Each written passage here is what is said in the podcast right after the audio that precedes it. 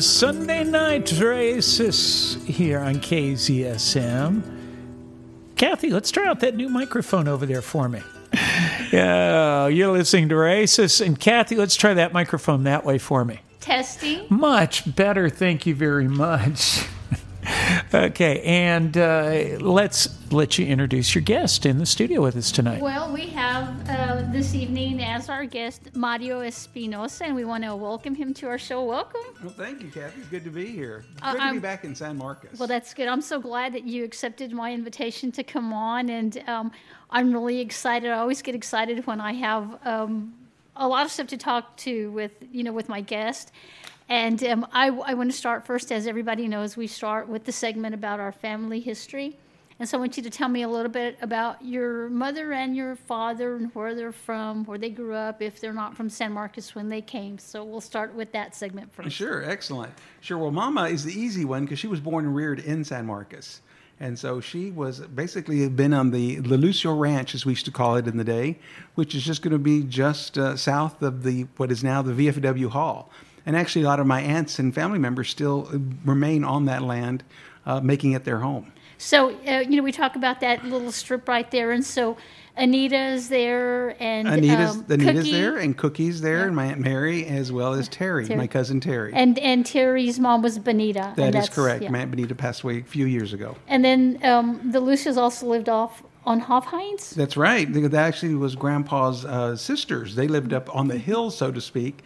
So that would have been on the west side of, of Hopkins. It's really funny because back in the day, they lived on Hunter Road, and now they live on, on Hopkins, Hopkins. on West Hopkins. And um, I've had um, Krista and Gilbert on the show as well, and they come from the, the Lucio family. And um, they, came, they came to talk to us about um, their family cleaners, which is located over on LBJ. That's right. And I also had Valerie on the show who came to talk to us about her grandmother, Janie Lucio. And so, you know, I was telling you that I, I find the, the women of this family who had this tremendous backbone because now I'm seeing kind of this weaving of, of um, the men who have come out and, and had these businesses here in town.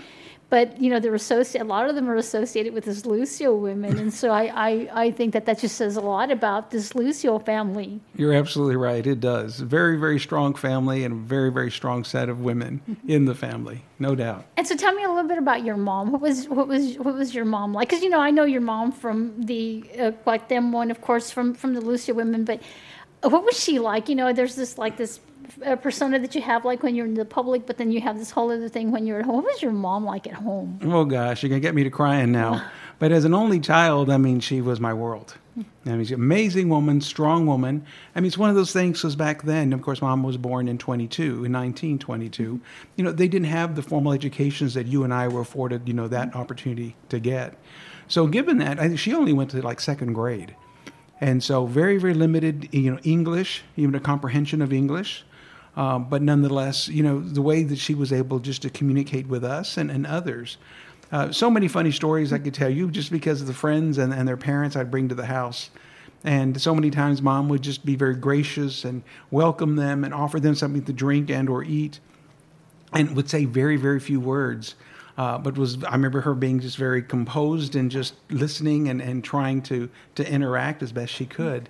And sure enough, the, the families that would come, or the parents that would come, would say, Your mother is delightful. I'm like, She barely said anything. But I think it was just her presence.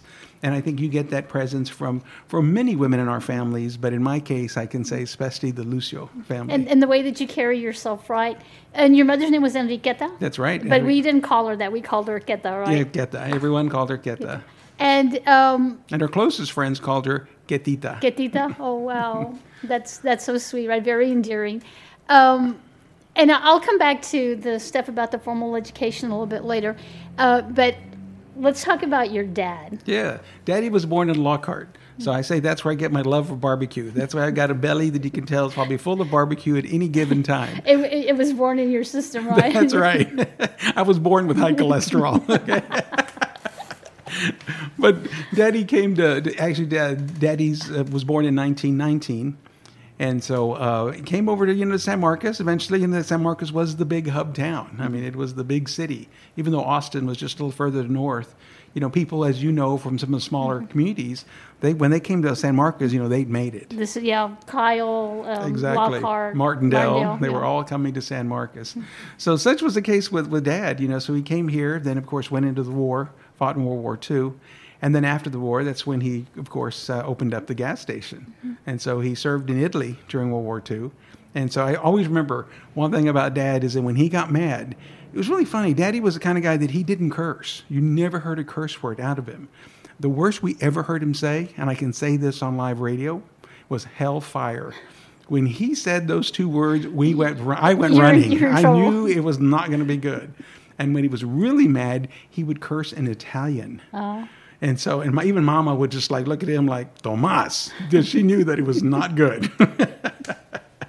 So tell me a little bit about your, your dad's family, you know, where his mother and father were from and um, how long they've been in the States, you know, where they came from, if they came from some other place, you know, if they came from Mexico. absolutely, yeah, they came from Mexico, and actually, some of the research you did, I mean, mm-hmm. I've learned so much mm-hmm. just by reading, really, the bio, if you will, or the white sheet, mm-hmm. the white paper you you presented, and so coming from you know Coahuila, Mexico, I think is just is just amazing as well. It's one of those things where you don't quite understand where you really are from. I mean, you, we know that we all have our Mexican roots uh, that are that are tied back. But it's just one of those things that once we get to the United States, and of course you and I were born in the United States, if not in San Marcos, so it's just one of those things to where you kind of lose lose track of that. You lose that, and we become the generation, and even the generation after us, even more so. Of, of those that where do we really fit in? Are we? And I'm sure you hear this from lots of your guests you know, are we are we Mexican? Are we American? And and then there's there's that always discussion of who really accepts us as as either Mexican or American. And so very proud to be, of course, Mexican American, um, and and you know with, all that goes along with being Mexican American. But even it's one of those things. That even learning Spanish. Spanish is one of the things that Mama only spoke Spanish at home. Daddy was bilingual, in English and Spanish. But I really, you know, I spoke And to mom in Spanish a bit and, the, Italian. and the Italian. That's right. That's not going to be good. Not good Italian. That's the good stuff. That, that's right. So it's one of those things that you know, going. I went to Catholic school, Mm-hmm. and so the nuns wouldn't let us speak Spanish. So Mama said I went into kindergarten speaking only Spanish and came out of kindergarten speaking only English. Mm-hmm. And after that, I pretty much lost all my my Spanish, Mm-hmm. believe it or not. So Spanish is something that I've had to learn really as an adult, and even then, it's not as strong as it should be. Mm-hmm.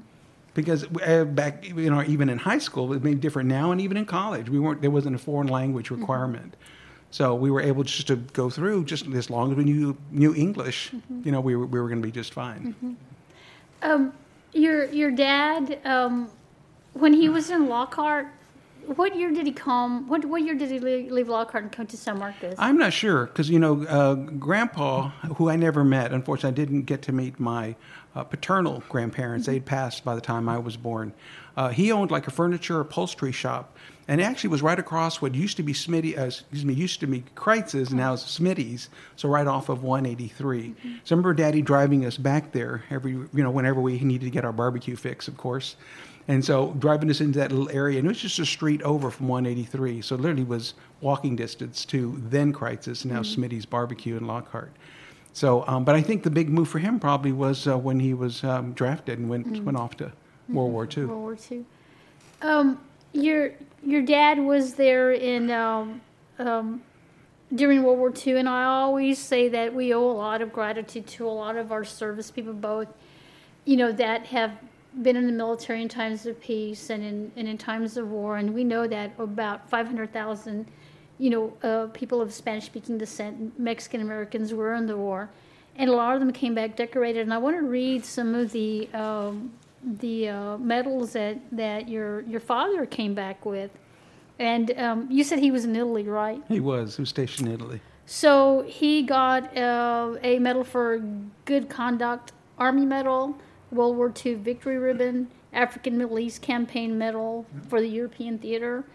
And um, your dad was also a member of the American GI Forum. He was. Yeah. He was. I still have the, the the flag, of course, when he passed away, the flag that was draped over his coffin, as well as his hat. It was like a, I'm not sure what those hats are called. They're almost like not even beanies. They're the flat hats that come Yeah. out of. It, it was the, um, There is a name for it, and uh, it's the tent hat. Um, it is. It is a tent hat, absolutely. You know, and we love But- the American GI Forum here. We have Mrs. Gar- Garza here all the time to come and talk to us about about Mm-hmm. Excellent. about the American GI Forum. And um, I remember from when I was much younger seeing your dad over at the Cuauhtemoc. Was your dad a member of the Cuauhtemoc? as No, well, mom and dad just like playing bingo. They just like going.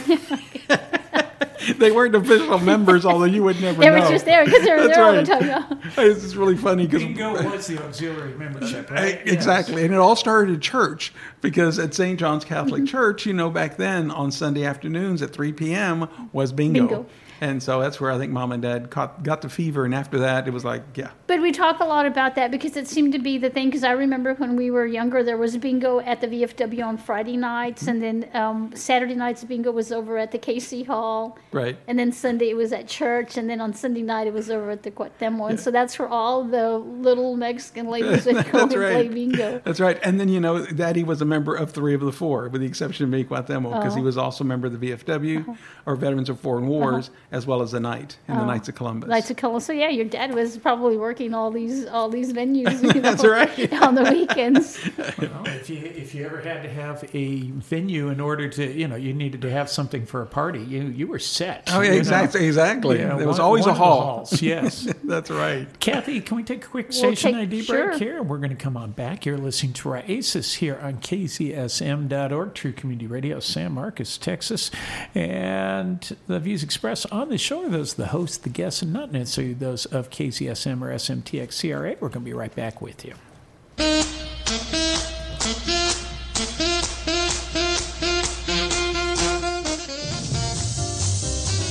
Hey, Sid, what are you listening to? I'm listening to Sid's Place, my show, the best oldies in the world. I'm on every Monday from 4 to 6 p.m. on KZSM, your true community radio station here in San Marcos, Texas.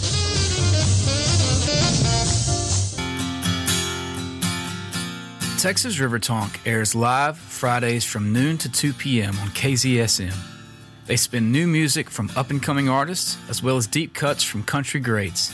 Within studio interviews and performances, Texas River Tonk is bringing you music straight from the source and letting you know where to see these artists live at upcoming shows. Don't miss Texas River Tonk Fridays noon to 2 on KZSM, True Community Radio.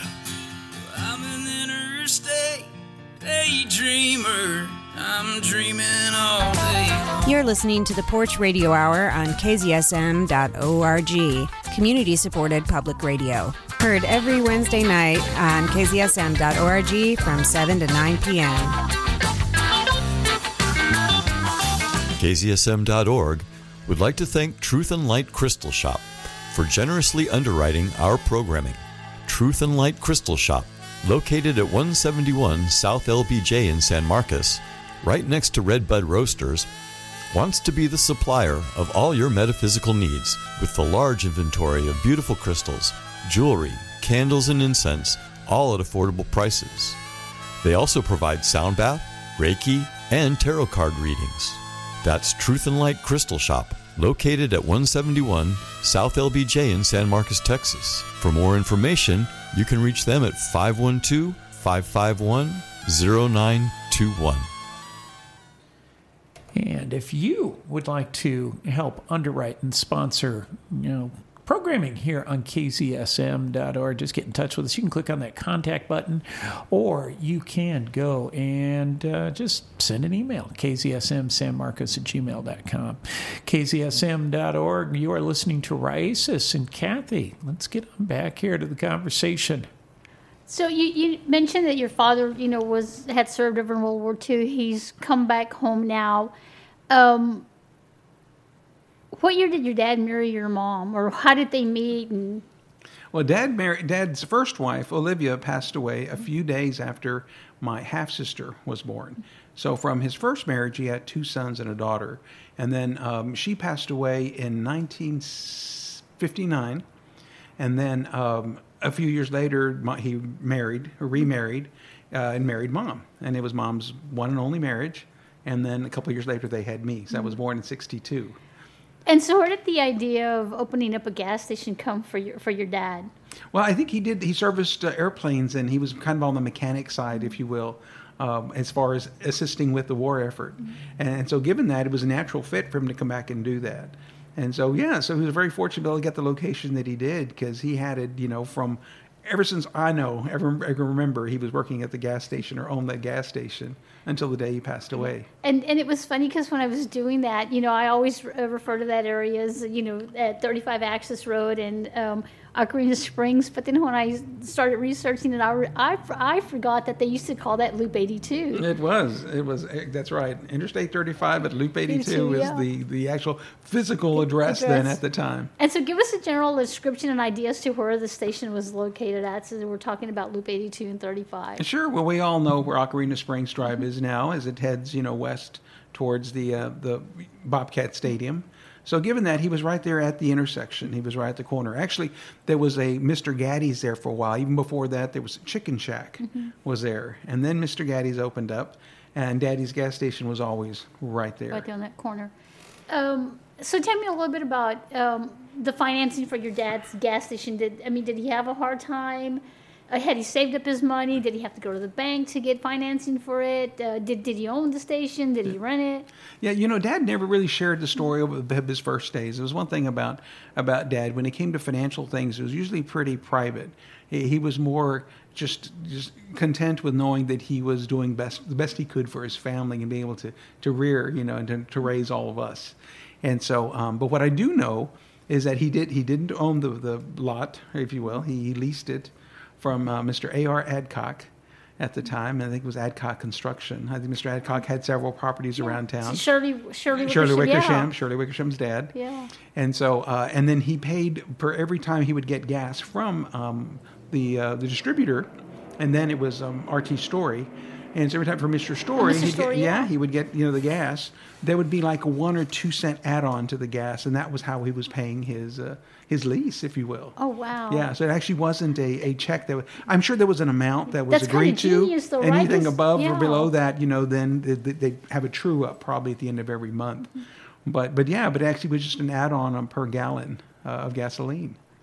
Wow. Talk, talk, talk about entrepreneurship at its best, right? Without having to put any money up. Well, if you think about that, I mean, here are these guys that are coming back from the war, right? That they've got experience. They've been in the military. Your dad was a military. It, it, it amazes me that that was North Africa, and then they took them from North Africa and went into Italy. And it, you know, Italy was there wasn't a cakewalk. There was a lot of deaths in Italy, and also in in uh, the you know he was out in the deserts of North Africa, you know, and working on the planes and getting them. And so he comes back, and that trust factor that was there just is amazing to me. You know, we, we hear these stories, Cathy, but this is how we built the city, you know, and uh, here in San Marcos. Absolutely. I mean, it was.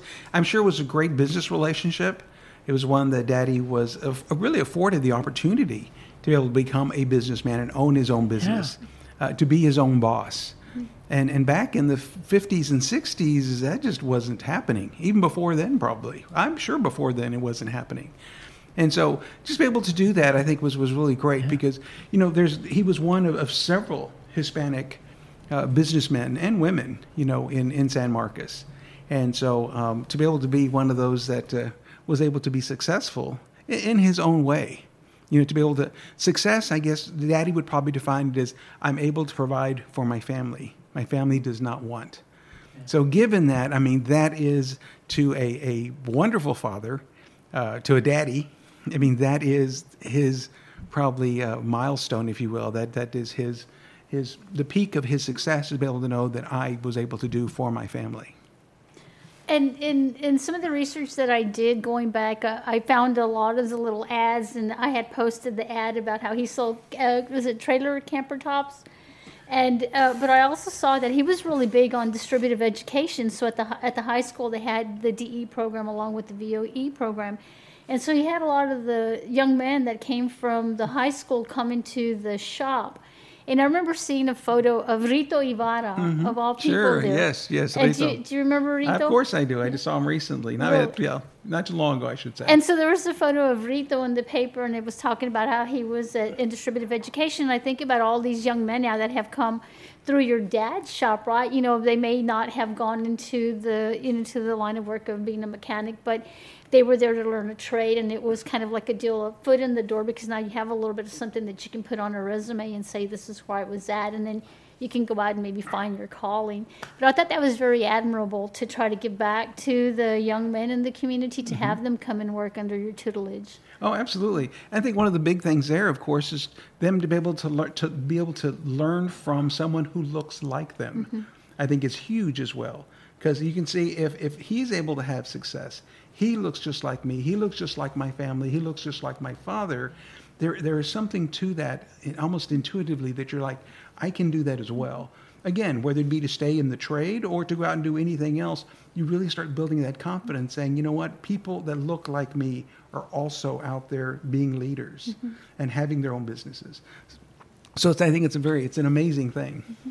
Yeah, and it, I, I think too because you don't really think about it at that time that you're you, you- you're doing it right, but the um, effect that that has on somebody that sees you that way, and now, like you say, they have that ability to think at a different level and in a different way, and then to go out into the world and try to make it, eh, you know, that way. So yeah, I thought that was really admirable of, of him to do that. Um, so tell me about the. Um, the station itself did, did you ever work there or did you would you go in there or what, what was it like for your dad i mean what what was his day like too I think all the four kids worked there at some point. Even my sister Gloria worked there. and there. it's probably for free right come and sweet so it, it was it was a great experience. Of course, you know back then it was just like, oh, really, Dad? Do I have to go in today to help? And so, of course, went in there, not necessarily kicking and screaming, but I did go in there dragging my feet. Uh, but nonetheless, just to be able to, to learn. I mean, if anything, it, it taught me a lot of interpersonal skills. It's one of those things. It's one of the things we we forget that anytime you're talking to a stranger and having to provide a service to a stranger, or really trying to make a stranger happy with the services being provided, you're learning very, very good interpersonal skills. Because it's one thing to be able to do your job well, but when you're able to communicate with them and be able to share with them um, what their, their, you know, understand what their needs are, and then be able to address those needs, whether it be just add a, add a quart of oil to my car, where you check, you know, put some air in this tire, but they, but they leave happy.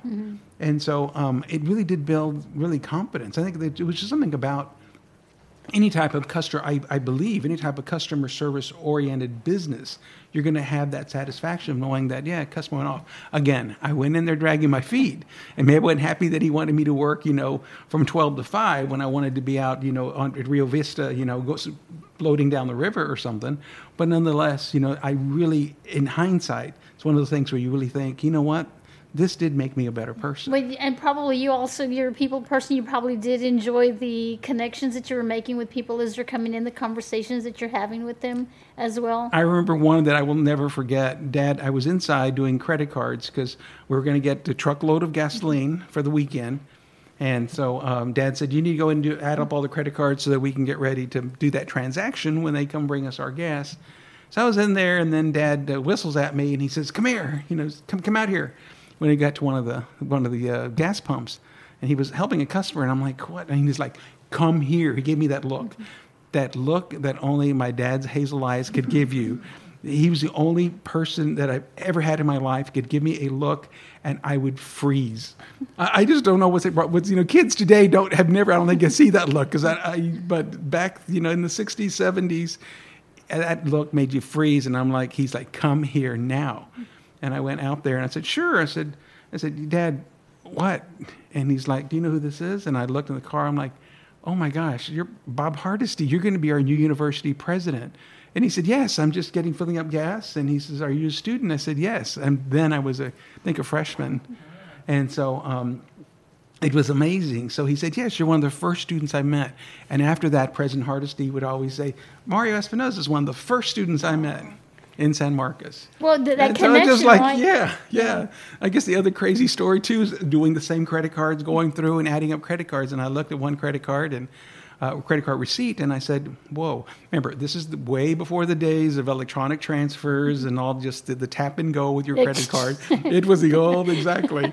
It was the old type of credit card machine. So I'm looking through, and then I'm looking. I'm like, Dad, do you know who this is? And he's like, No. And then of course he's not looking at the names, looking at the license plate, and then he finally looks and he goes, "Oh yeah, he was in here yesterday with Bubba." Oh. And I'm like, "But you know his son?" I said, Dad, how long have you known George Strait?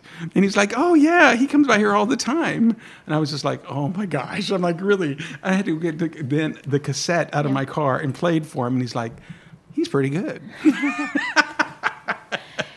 So at the time that your dad had Hey, the gas Cathy, station, let's go ahead and let's take a break on that, and we'll come on back here. And uh, this is probably about the third George Strait story that I've heard people talk about in the last 24 hours. It's just it's so funny. People don't realize he was here. He was just another person in That's right. town. But he got to be so big that there's, you know, as soon as someone's saying it was um, in the time before cell phones and this ability to get the word out, that he just popped in down here down the street and was doing a concert. And it was the same kind of thing. He was like, his dad was, "Do you know who that is?" Nah, and you know, it's George Strait, and and all of a sudden, all of these people started coming around, and it was just this ad hoc concert. He was just sitting here strumming down here. It was at the Dairy Queen. Okay, the old Dairy Queen that is now, oh, it's gone through a couple iterations, but uh, that's now uh, the Davenport. But uh, it it just it amazes me how he still permeates George Strait through the stories of San Marcos. So- Absolutely. all right, we're going to be right back with you here. You're listening to Raices KZSM.org, True Community Radio, San Marcos, Texas, with your host, Cathy Lara, although I'm interjecting a little bit more tonight. But uh, Mario Espinoza is here, and we're uh, talking about Tom's Texaco. Uh, his dad will be right back with you.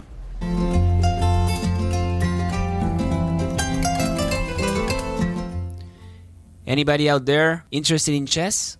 Join us at the San Marcos Local Chess Club. We get together every Wednesday from 6 p.m. to 8:30 p.m. at the San Marcos Public Library. All levels are welcomed. Everybody is welcome. All ages are welcome. It's a really chilled environment just to enjoy and play some chess all together.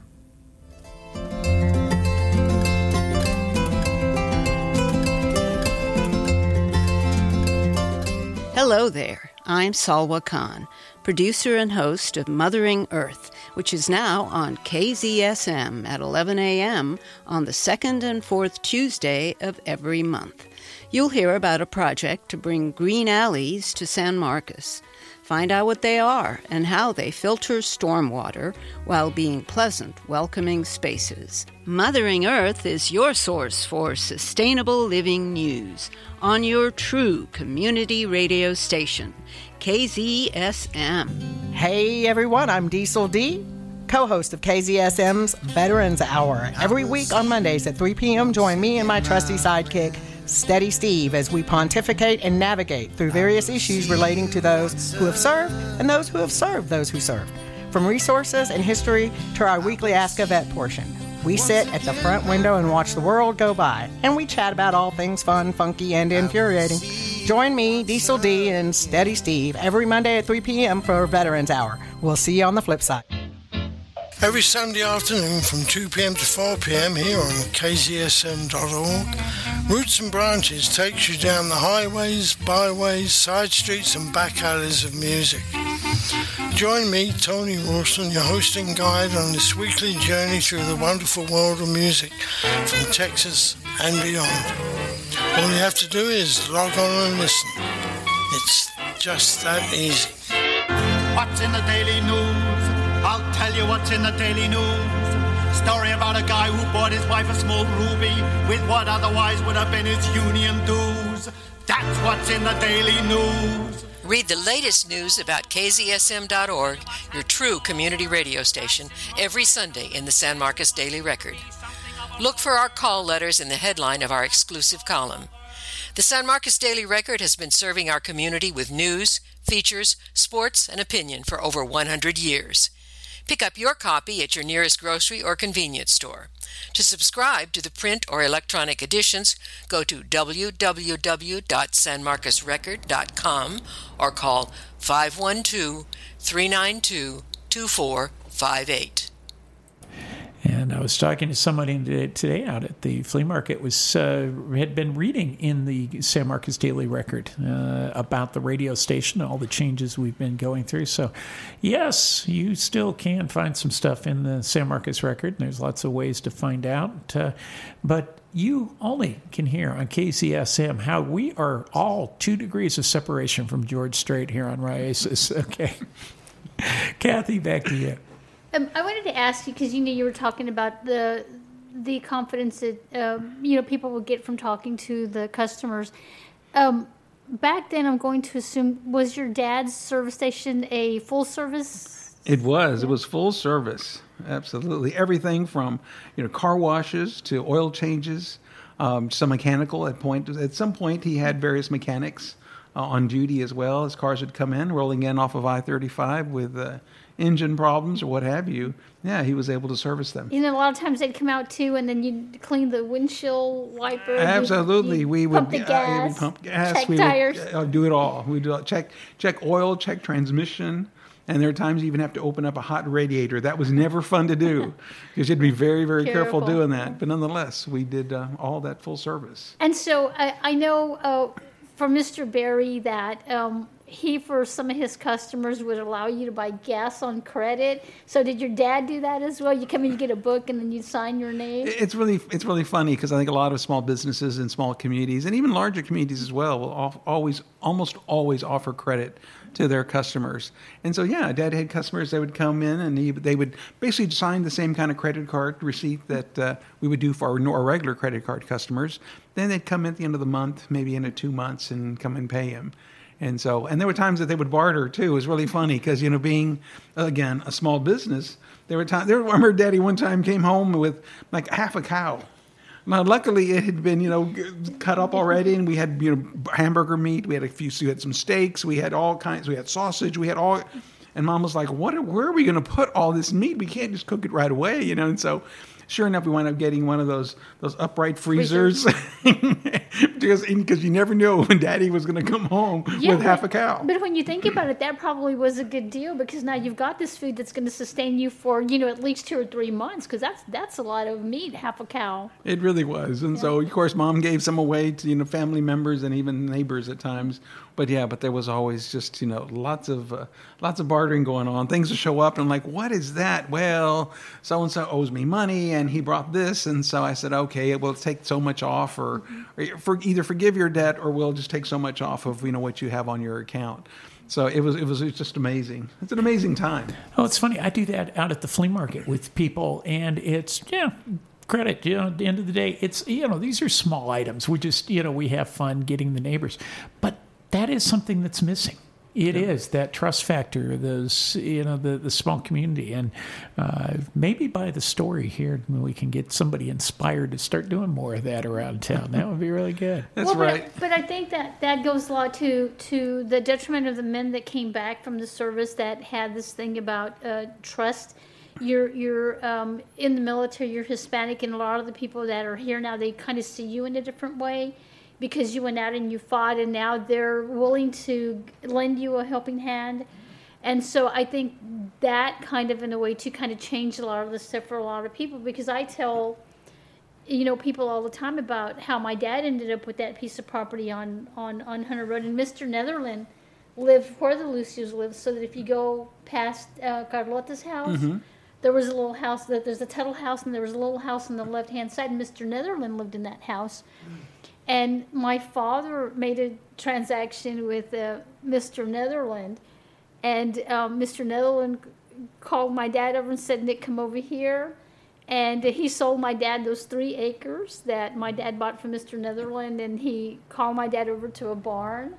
And my dad said he went over there, and Mr. Netherland took a little jug of alcohol um, out and um, served my dad a shot, and and said no. He said drink this from this bottle. And my dad said, no, because it's your bottle. He said, no, we're going to do this like this. And my dad said he took a swig. Mr. Nuttall took a swig. They had a handshake, and my dad bought a piece of property.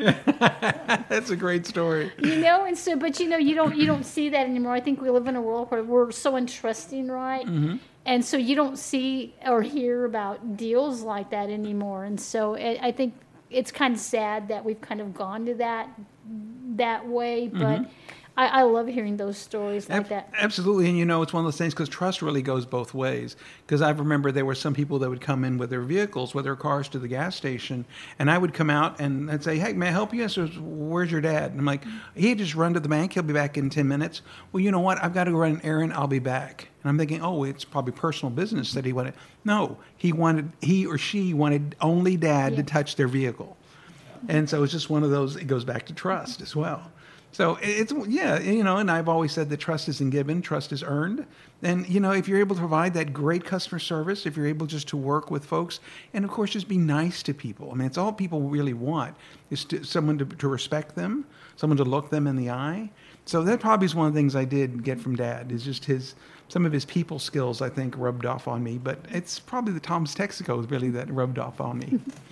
And so um, I guess kind of back then that was kind of a little bit on the outskirts, wasn't it? The the Yeah, we were out there by you know well Aquarena Springs Drive. You know, Holiday Inn was the big you know the hotel you know motel in town at the time, and so yeah, it was it was considered pretty much the outskirts, the northern part of San Marcos. And what year did your dad close down the, the station? Well, he he worked until he passed away, and he passed away in 1987. And so, uh, so yeah, so we kept, you know, it was a decision we had to make once he passed away about to keep it going, and we decided it was probably best just to close it. And that's when Red of Red's Texaco over here, right near campus, he came over and he he bought out uh, the family, if you will, the interest that we had there, and, and he started running it. But you probably also met a lot of really cool and interesting people in San Marcos because you knew the stories, right? You knew Mr. Story.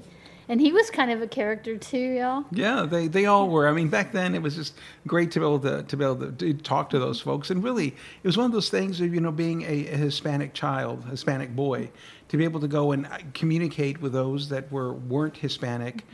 But Daddy was doing it, so I just uh, learned from him that if I said Dad can do it, and he's my example, then why can't I? So The it's one of those things. yeah. yeah, so it's just one of those things. It's one of those, whether it be a barrier, whether it be an obstacle, or whatever you want to call it, that I was just, I, I kind of just marched right through it, just because I saw Daddy do it.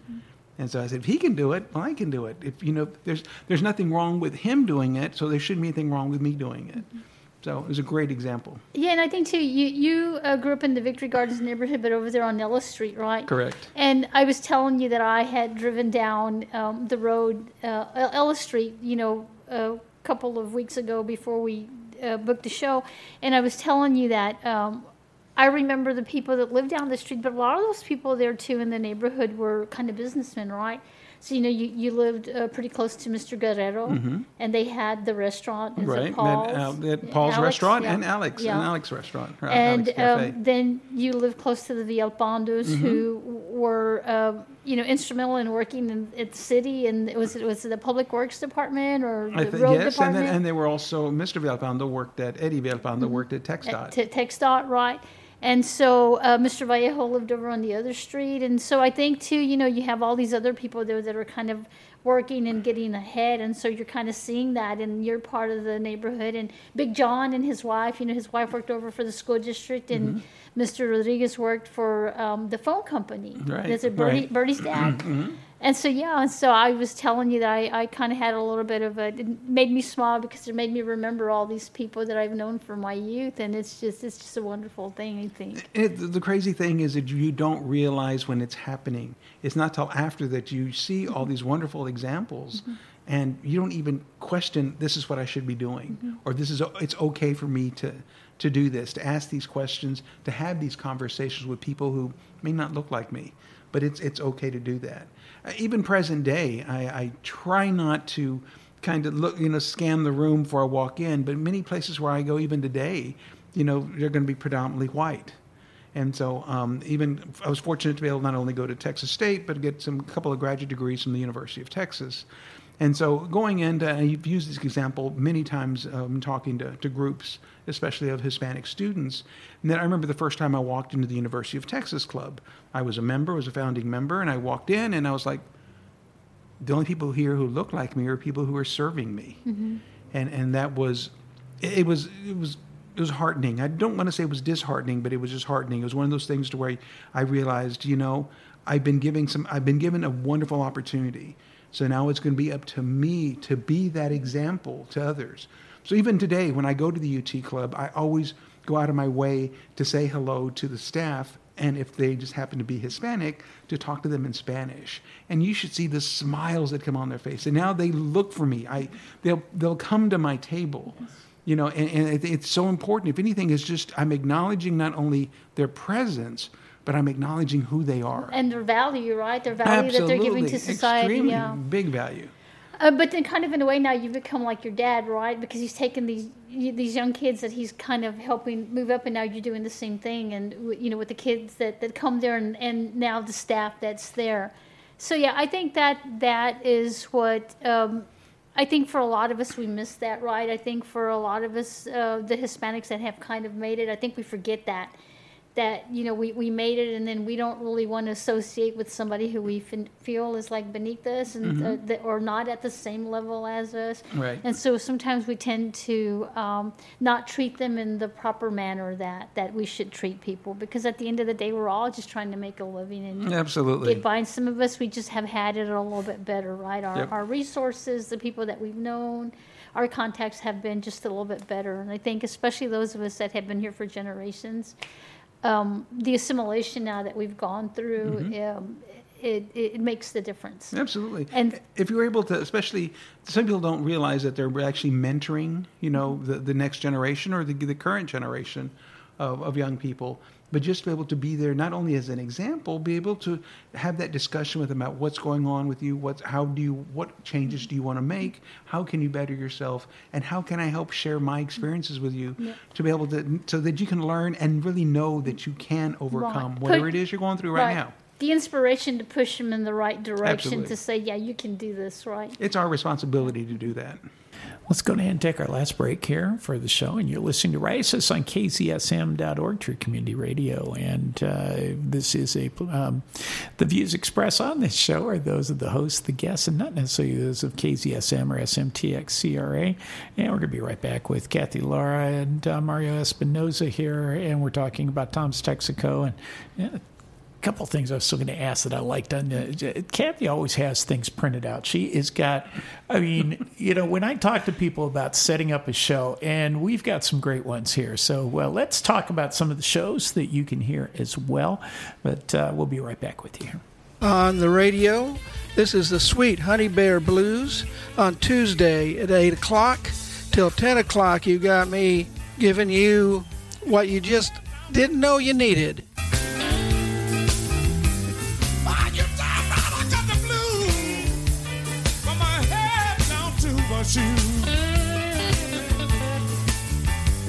I wonder, wonder who, who, who, wrote the book of love.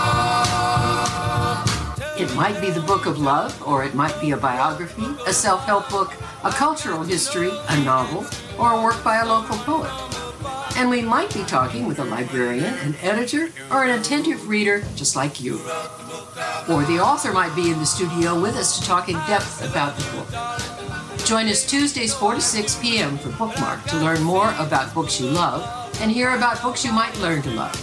Right here on kzsm.org, San Marcos Community Radio.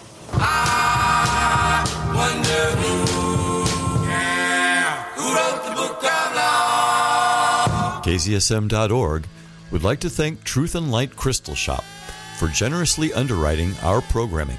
Truth and Light Crystal Shop, located at 171 South LBJ in San Marcos, right next to Red Bud Roasters, wants to be the supplier of all your metaphysical needs with the large inventory of beautiful crystals, jewelry, candles, and incense, all at affordable prices. They also provide sound bath, Reiki, and tarot card readings.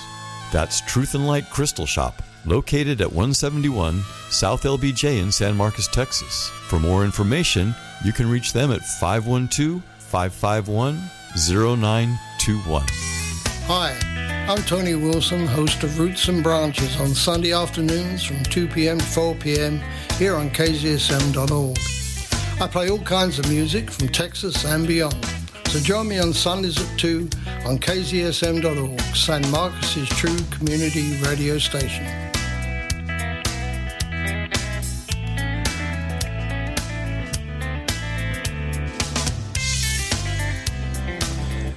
Some of the great shows you can hear all throughout the week here on kzsm.org. But for right now, you're listening to Raices. And also, go out and check out Raices on Facebook and uh, like and uh, keep abreast of who the guests are, what's going on. But also, we will post up the link for this show, and uh, we're going to be tomorrow morning at uh, nine o'clock. Uh, you can hear the uh, uh, uh, this show again and uh, all throughout the week. But go to kzsm.org, check out our schedule, and look for Raices. And tell everybody if you like the show tonight, tell them to listen in for when we have our encores. Cathy.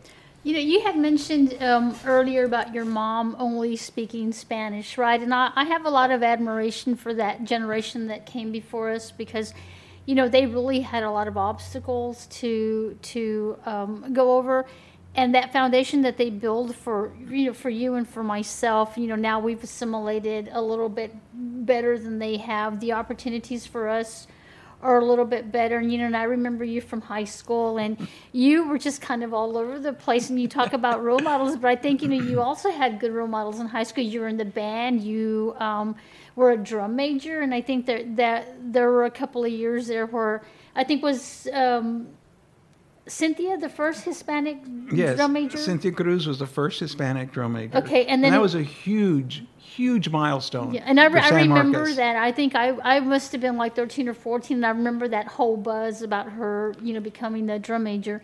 And then after her, it was you. I, I was drum major a couple years after At 80 after her. that? She was 70, 78. Correct, and I was 79, 80. Oh, 79, 80. And then after that, it was Susanna, Suzanne, her sister. her sister, Yeah. was right after me. And then uh, the uh. Fernando um, Ovalle and then Mhm. Cecilia Luna. So, yeah, there was like this big stretch of Hispanic um, uh, young people in, in the band with uh, that title of the drum major. But then you were also very active in choir with Mr. McLeod. And so you won a couple of, uh, was it like state titles or in Yes, choir? I I competed in, and not only solo and ensemble, but the what was then the Texas Music Educator Association um, All-State Choir. And so, yes, I was I was a two-year alternate to the All-State Choir, and so it was it was great. So it was be able to win, you know, place in district, and then regional, then area, then and then All-State. So it was it was great, great experience. Uh, If anything, I learned lots of discipline because the music was could be rather complex that you had to learn, and then you had to sing it as a solo, basically in an audition before judges, and, and uh, for as part of the the competition, if you will. And so, given that, yeah, it, it I learned a lot about myself and what I could do, and some things that I couldn't do. Well, and, and you were busy, and now you know. Now we're not only sticking to you know the the the you know within our own race. Now we're making friends with all these other people Mm-hmm. of all different nationalities because you know we we had you know people at our school that were you know um, Amer- you know uh, English or American or white, uh, how Caucasian, however you want to call it, and then African Americans, and then we got the Hispanics, and we didn't have a lot of Asians, and there were few, but there were kids that would come from, you know, other countries that would come to school here. And so now we have this whole thing that now we're immersed in with all these other people. So you graduate from high school. Tell me a little bit about what happened after you left San Marcos. Well, I, I stayed in San Marcos actually for the next four years because I, I came up the hill, so to speak, to attend what was then, of course, Southwest Texas State University. So being here at, at Texas State, you know, be able to, uh, I came up as a music major, of course, given the, the, the band and the, the choir background, but I only did that for a year. And I remember one uh, having to tell Dad that I was giving up my scholarship because I was going to change majors. And you could see that look on his face, kind of like, okay, what does that mean? I said, well, it means for one, I'm we're going to lose the financial resources I'm getting from the university via my scholarship. And he kind of, we I remember doing this at the gas station. And He had Tom, had Tom said, yeah, he- could have. He could have. Because there were no cars around, there were no customers around when I was telling him this. And then he said, "Well, what do you want to? Uh, what are you going to study? What do you, what degree are you going to go for?" And I said, "I'm I know I want to do business. I'm going to go and pursue a BBA." I think he hugged me and said, "My son, the business major." I think his fear was that I was going to be a music person. He was going to have to support me the rest of his life. And so when I was music, major, he's like, "I will pay for that. Yes, that's good. Just you do that, Mijo. You do that." So yeah, so I was very fortunate to be able to, uh, very blessed to be able to get my BBA from. Um, from Texas State, and then uh, right off, I, I applied directly into the graduate program at the University of Texas in Austin, and so was accepted to the LBJ School of Public Affairs. Um, and of course, talking about mentors, had a wonderful mentor there, um, former dean Elspeth Rostow, who was um, just her and her husband Walt Rostow were part of the LBJ administration up in Washington D.C. in the day. And so she was our dean, but when I got there, she was my faculty advisor. She had stepped down from the role and was just a, a professor. I say just a. It was a high honor to be a professor. Um, but given that, she kind of helped, you know, kind of guided me through. And then she said, "Why are you not in the business school?" I'm like, "Well, I didn't think I wanted to do the joint degree." She goes, "Oh no, we want to do the joint degree." And I'm like, "We want to do the joint degree." So given that, it was just, you know, she had really become, she'd taken me under her wing. And so, very fortunate, very blessed to be able to have someone of, for lack of a better word, that caliber. I mean, seeing this kid from San Marcos and saying, no, there is uh, maybe potential. I'm not sure what she actually saw in me, but it was something that she guided me through.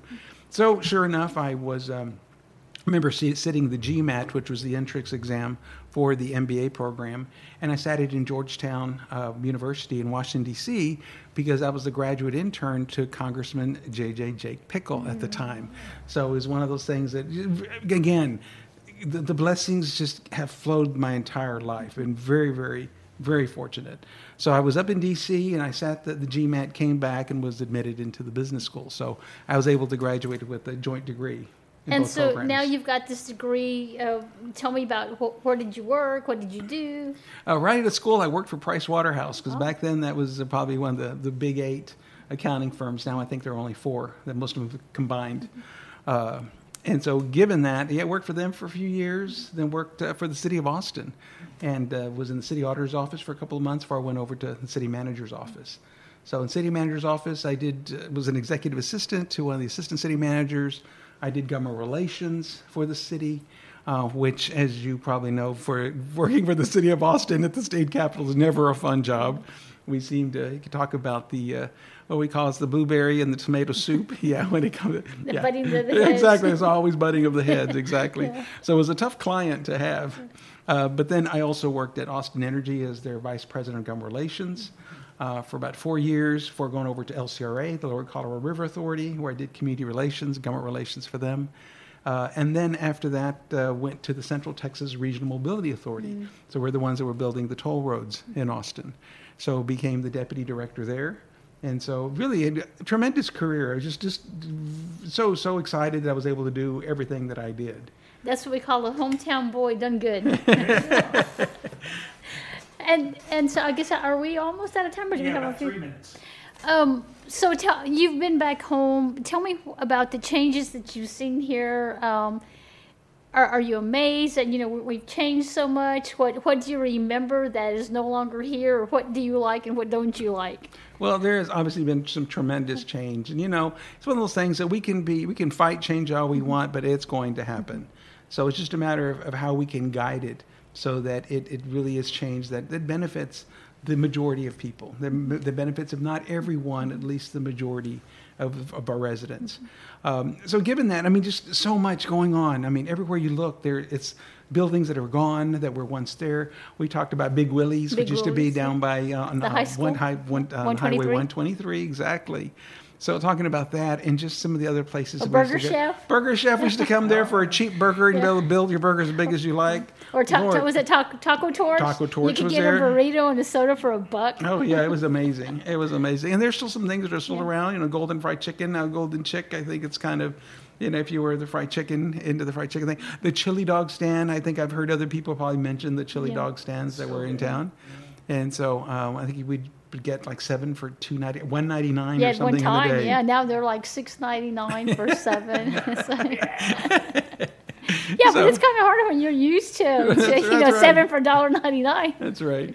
But just looking at some of the neighborhoods, even now, there's it's obvious that some neighborhoods have been able to do well and others have not been able to do as well. In Some terms of has stayed the same, right? Yeah, Correct. Barrio Pascal is still still the same. Right, a large right. part of Victory Gardens is still the same, Right. except they're getting a little bit gentrified now. Um, even even uh, over off of Holland Street, that has changed Oh, quite a bit. You know, Mhm. it, and the university's kind of just taken over that that whole section. It, it really has. I think the university obviously is one of the driving forces here. Um, I remember the days of the out when the outlet mall first came. It's like, oh, San Marcos had made it. We now have outlet, you know, outlet stores. yeah, but it kind of killed all the downtown. It did. Yeah. It did. It's got you know, it's kind of like the same thing people talk about what happens to Walmarts and they move into small towns. Yeah, it's kind of like uh, what happened with our with our outlet Yeah, mall. And then my favorite place that is no longer here because I spent so much time there um, was uh, Evansfield. Oh, that's right. A good old Evans Field. Well, marching the day. I know. We, let's go out there and march now. Cathy. Cathy and I were both in band together. And exactly. We're like we're running to a car. well, I think we're all, we're out of time, yeah. And I, I want to thank you so much for coming. It's just been a pleasure, and it's so good to see you again. And we need to stay in touch. Absolutely. Thank you very much. It was my pleasure to come back and visit with you. And thank you for joining us here tonight. And uh, Mario Espinoza has uh, been the guest here on Raices with Cathy Lara. And uh, yes, this is the 16th of July, 2023. Make sure you tune in again next week. This is a wonderful show that uh, we've been going now since last year, last summer, and I am so happy to be part of this. That we have these neat stories like this that happen every week. So tune in, uh, y'all. Have a good night and a good week, and uh, I'll be back with you on uh, tomorrow night.